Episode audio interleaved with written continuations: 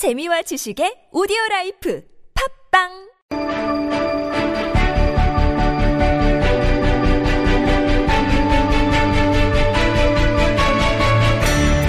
부끄러워할 줄 아는 세상을 꿈꿉니다. 은수미의 염치 있는 세상. 네, 염치 있는 세상의 설계자입니다. 은수미 전 의원과 함께합니다.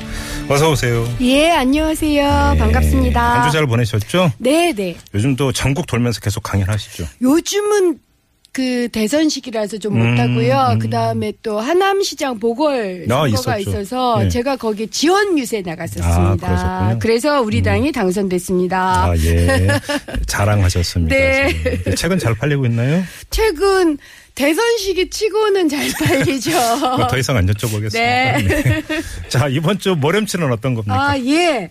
지금까지는 산재, 우리나라가 산재 1위 오명을 그 덮에 쓰고 있는 나라잖아요. 산업재해. 예. 예. 근데 산업재해를 지금까지 기업이 은폐한다. 음. 여기만 문제가 됐는데 네. 최근 들어서 산재를 예방하라는 안전관리비라는 게 있어요. 이런 산재 예방비를 그 뇌물로 쓴그 네. 돈을 꿀꺽해서 뇌물로 쓴 대기업 문제가 네. 나서요. 음. 이제 이게 4월 11일자 일단 경향신문 보도가 네. 난 거라서 그걸 좀 자세히 보면 음. 대우건설이 네. 경기 수원시 강교 신도시 주상복합 아파트 시, 시공 과정에서 예. 산재 예방에 써야 할 안전관리비를 빼돌려 가지고 네. 비자금 1억 8천만 원을 조성했는데 음. 그 돈을 어디다 썼느냐 뇌물로 썼다는 거예요. 그래서 누구 누구한테 썼느냐 봤더니 고용부 산업안전 근로감독관 이 감독을 하는 분에게 총 2,400만 원을 건넸고요. 정말 근로 감독관한테. 예. 예. 또 이- 이런 문제가 기사화되니까 이걸 기자들에게 무마를 시키려고 네. 기자들한테 쓴 비용이 1,050만 원. 아이고, 네. 그 다음에 철근이나 콘크리트 품질을 점검하고 감독해야 하는 감리단에게도 520만 원 뒷돈. 음. 경찰 200만 원, 소방서 시청에도 200만 원, 현장 소장에게 부과된 벌금 200만 원도 이 비용에서 써서 아주 촘촘하게 아, 저는 다른 거 다 모르겠고. 예. 근로 감독관 역할 중에 하나가 그렇죠. 산재 예방 제대로 하는지 그 감독하는 거 아닙니까? 예, 예. 근데 뇌물 받았다고요? 그렇죠. 뇌물로 건네준 게 지금 예. 그래서 이게 조사에 들어갔어요. 예. 어쨌든 이렇게 기사가 폭로를 했기 때문에 일단은 의혹 제기로만 네. 그렇죠. 받아들이고 제발 좀 사실이 아니길 바랍니다, 정말. 예, 그래서 다- 음. 문제는 이제 대우건설 본사가 알고도 눈을 감았다. 예. 그래서 단지 여기 현장 시공에 들어갔던 쪽뿐만 아니라 대우건설 전체가 음. 이제 문제가 됐는데 사실은 대우그룹 의 사훈이 예. 창조 도전 희생이에요. 예. 그래서 예. 이런 희생 음. 목숨까지도 희생하라는 거냐 이런 이 투입까지도 나왔을 정도로 좀 네. 문제가 되죠. 네, 오늘 한번 그 산업재해, 산재에 대해서 한번 얘기를 예, 나눠볼 예. 텐데요. 자, 우리 애청자 여러분 의견 기다리고 있겠습니다.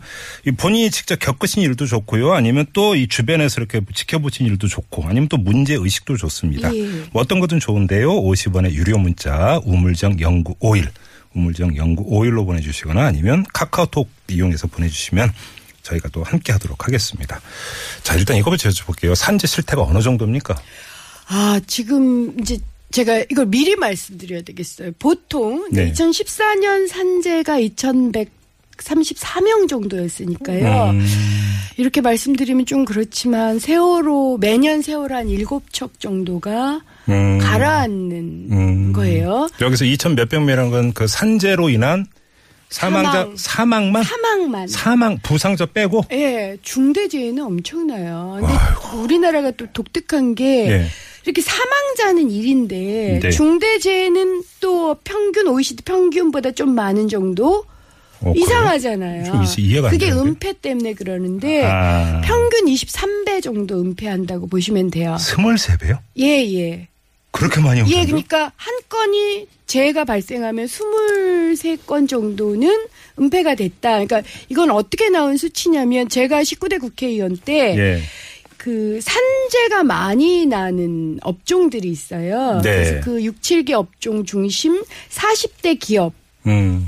얼마나 은폐하느냐를 이거 추정치예요. 네. 추정을 해봤더니 최고 60배까지 은폐하는 기업도 있었는데 음. 평균 23배 은폐를 한다 그래서 우리는 1대 23 법칙이라고 얘기를 그러니까 해요. 뭐 예를 들어서 이제 1년에 23건이 발생했는데 한 건밖에 발생 안 했다고 그렇죠. 속인다 이런 얘기죠. 예, 예. 그래서 중대재해가 굉장히 낮은 걸로 나오고요.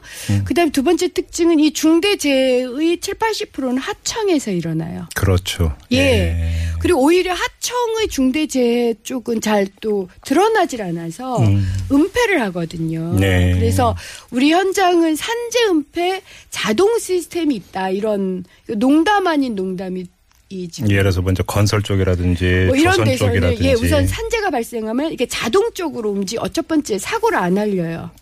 왜안 알릴까요, 도대체? 왜 안 알리? 왜, 왜 숨기는 겁니까? 아 산재를 은폐하면 여러 가지 이익이 있어요. 음. 우선 산재를 그러니까 우리나라 산재 보험료는 100% 사업주가 내요. 그렇죠. 예, 사업주가 내는데 우리나라 산재 보험료 방식이 예. 자동차 보험료 방식하고 같아요. 아, 할증이 붙는 겁니까? 그렇죠. 산재가 발생하면 할증이, 할증이 되고. 붙고 산재가 안 발생하면 할증이 안 붙어요. 근데 그 보험료가 어느 정도 오는데? 어느 정도로 은폐 이 정도 은폐로 어느 정도를 버느냐면 예. 30대 기업이 매년 5천억 정도를 벌어요. 아, 그 정도가 돼요? 예, 음. 2015년 삼성 전체가 산재 은폐로 그 번 돈으로 추정되는 게 1,009억 정도거든요. 오호. 엄청나죠. 적은 돈이 아니네요. 적은 돈이 아니에요. 음. 그러니까 5천억 정도를 벌 수 있으니까 네. 이게 완전 오토매틱 시스템이에요. 그래서 야. 예를 들어서 이런 일이 있었어요. 그러니까 음, 음. 2013년 1월 27일 날 삼성전자 화성 사업장에서 불산가스가 노출됐는데 그때 네, 네, 네, 네. 50명 직원들이 있었거든요. 예, 예, 예. 누출 사실 알리지 않았어요. 음. 아예. 음. 그 다음에 하청 노동자가 불산가스에 노출돼서 7시간 동안 이상 증세를 보였는데 음. 당국에 신고하지 않았죠. 어. 이런 일들이 꽤 많다는 거예요. 예. 우선 이제 사고를 안 알리고, 음. 그 다음에 산재인 것을 감추고. 그 다음에 이 질병 기록 같은데 산재임도 누락시키고, 네. 그 다음에 산재 신고를 하지 못하도록, 산재니까 보험을, 그러니까 노동자들이 신청하지 못하도록, 어, 뭐, 협, 협박을 하거나. 병원하고 결탁하는 경우도 있다면서요? 있어요. 이게. 예. 그러니까 이게 보니까 어떤지 의사님들이 그런 말씀하시는데 이게 반드시 결탁은 아니라 하더라도 음, 음, 음. 초진 때 산재로 기록하는 것이 굉장히 부담이 많이 된대요. 아, 그래요? 귀찮은 절차들이, 그러니까 다른 보통 전차보다 절차가 좀 음. 까다로워요. 네. 그러니까 초진 때 보통 판단 안 하신다 그러더라고요. 그런 네. 점도 있고 예. 아예 회사 병원처럼 음. 이렇게 하면 어쨌든 병원으로서는 이익이 되잖아요. 네. 거대 기업 같은 경우가 그 회사 그 병원으로만 가니까 그렇죠. 그 조건으로 그렇죠. 안 하는 거죠. 그래서 예. 공상 처리로 그냥 돌려버리는 경우도 확인이 됐었어요. 그러니까 우리 회사의 지정 병원은 여기니까 여기로 그렇죠. 가라 해서 여기서는 또 산재 안 끊어주고 안 끌어주는 이런 거죠. 식이 되는 거죠. 대신 그리고 회사 차량으로 이동하고 음. 119에 신고 안 하고. 그렇죠. 네. 네. 그리고 아까 이제 그 예를 들어서 그러니까 이 산재 예방 비용을 빼돌려서 네. 비자금을 조성한 다음에 뇌물로 썼다. 이게 그러니까 그러니까 관련 기관에 있는 사람들한테 이제 뿌린 거잖아요. 그렇죠. 래서 은폐용 예. 그잖아요. 은폐용 윤활유 그렇게 된 비유하다면. 이런 거 아닙니까? 그러니까. 그렇죠. 그런데다 이제 제가 더 문제가 되는 게 이게 그럼 대우건설만 그랬냐라는 거예요. 예. 제가 대우건설의 산재 발생률을 살펴보니까 이게 40대 기업 정도가 있어요. 건설, 조선, 철강 예. 이런 40대가 중에서 대우건설이 중간쯤 돼요. 음. 산재 발생률이. 음, 음. 그러면 그것보다 더 높거나 그것보다 더 낮은 이런 기업에서는 예. 안 할까? 예. 이게 그냥 예외적인 현상일까를 좀 찾아봤더니 음. 이게 일종의 그러니까 이건 추정인데 의혹이에요. 아, 관행이 아닌가라는 생각이 들어요. 관행이다? 예, 예. 예 를 들어서 예. 2006년 꽤 됐죠. 음. 9월 13일 건설 플랜트 노조 파업 시에 이 노조가 뭘 요구했냐면 안전 장비 미지급 등 안전 관리비에 손을 대고 음. 그것까지 떼먹는다. 네. 이런 걸 항의를 했어요. 노조에서. 음. 그러니까 2006년에도 그런 게 있었고요. 2010년 4월 14일 날 대구 지검에서 있었던 건데 공무원을 두 분이 뇌물 혐의로 불구속 기소됐는데 이때 뇌물도 산림 산림 사업 안전 관리비를 통해 조성된 걸로 확인이 됐거든요. 네.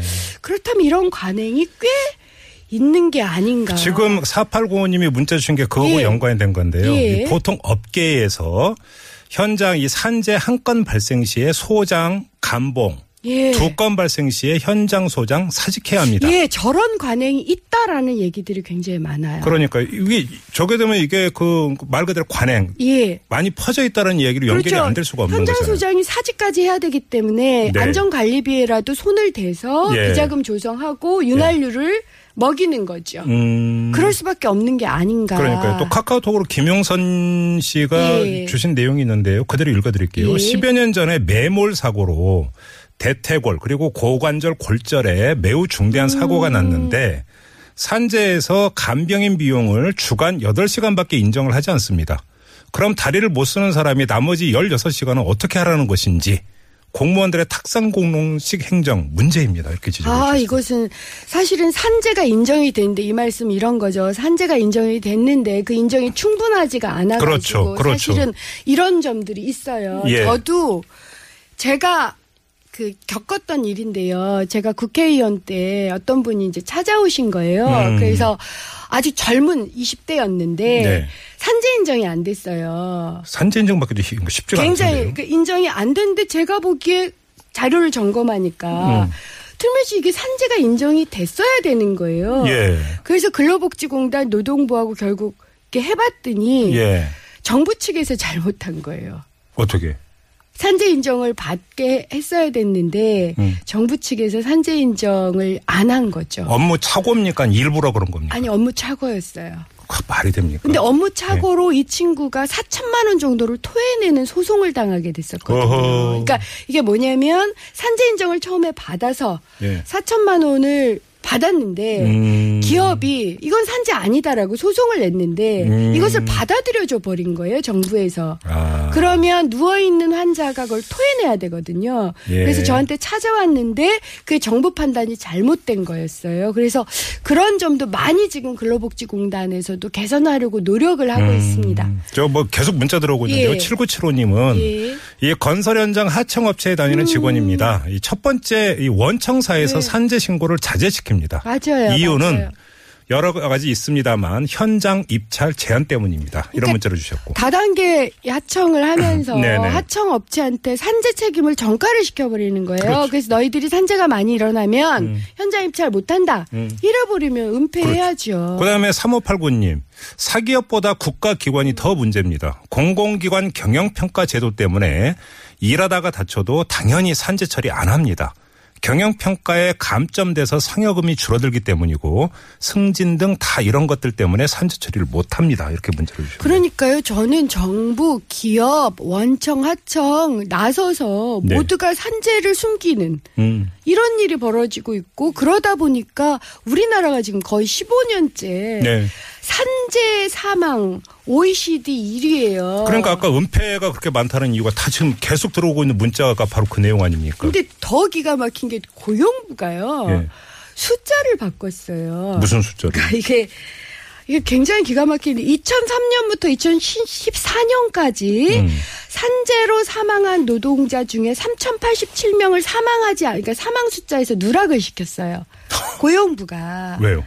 그게 뭐냐면 그래서 고용부 상재 통계가 두 가지예요. 음. 그게 왜냐하면 그 산, 산업재 통계 업무 처리 규정이라는 것을 바꿨어요. 2011년에 네네네. 바꿔서 예를 네. 들어서 산재 중에 1년 정도 지나서 판단이 나거나 음. 사업장 외부에서 산재가 나거나 음. 이런 경우를 다 포함시켰는데 네. 그걸 빼버린 거예요. 빼버리니까 근로 결국 결과적으로 근로복지공단에서 마지막 산재가 뭐 2,134명이면 음. 고용부가 발표하는 산재는 1 1,850명이다. 이렇게 뭐- 두 가지 통계가 생기는 거죠. 저희가 이 코너 마무리 때마다 그 해결책이 뭡니까 여쭤보잖아요. 예. 이번에 해결책이 아니라 근절책이어야 될 것 같은데. 예, 예. 뭐가 돼야 되는 겁니까? 그래서 저는 이런 이번에 이제 정권을 좀 바꿔서 이제 네. 기본적으로 이런 그러니까 산재를 은폐하도록 만드는 관행이나 제도들이 있는 거예요. 음흠. 심지어는 그 OECD 국가의 정부가 산재를 보고하면서 네. 숫자를 바꿔버리는. 네. 저는 산재만큼은 근절시킨다라는 음. 입장하에서 네. 이걸 아예 드러내고 음. 우리 산재가 지금 뭐 2,134명이다 음. 매년 뭐 2,200명이다 여기서 이러저러한 제도를 바꿔서 매년 줄이겠다라고 전 대놓고 약속하는 게 맞다라고 봐요. 그리고 뭐 은폐하거나 이러다 걸리면 그렇죠. 징벌적. 그러니까 해야 예. 되는 거죠. 알겠습니다. 그래서 그걸 가지고 뭐 산재가 적은 걸 가지고 경쟁시키지 말자는 거예요. 지금 그리고 이 코너가 지금 이 상담의 성격을 띠기 시작을 했는데요. 왜 그러냐? 8064님이 문자 주시길. 저는 택시기사인데요. 야간 수당을 반밖에 못 받았는데 어떻게 하면 되나요? 고발하셔야 돼요. 예. 이건 예. 아니 고용부에 고발을 하시고요. 네. 그정 안 되면 정말 을지로 위원회라도 말씀을 해주세요. 왜 이러죠? 네. 야간 수당을 반밖에 못 받는 건 이건 임금체불에 해당하는 건데요. 그러니까요. 저는 그 이 코너 진행하면서 계속 여러 가지 면을 다루고 있으면 우리가 이제 민주주의 얘기를 많이 하는데 네. 그 산업 현장에서 예. 기업 현장에서 민주주의라고 하는 건 참 먼 얘기다. 라는 걸. 예, 느끼게 되는 겁니다. 알겠습니다. 자, 염치 있는 세상을 꿈꾸면서 염치 없는 사례를 저희는 계속 훑고 있습니다. 오늘 이렇게 마무리하죠. 자, 은수미 전 의원과 함께 했습니다. 수고하셨어요. 예, 감사합니다.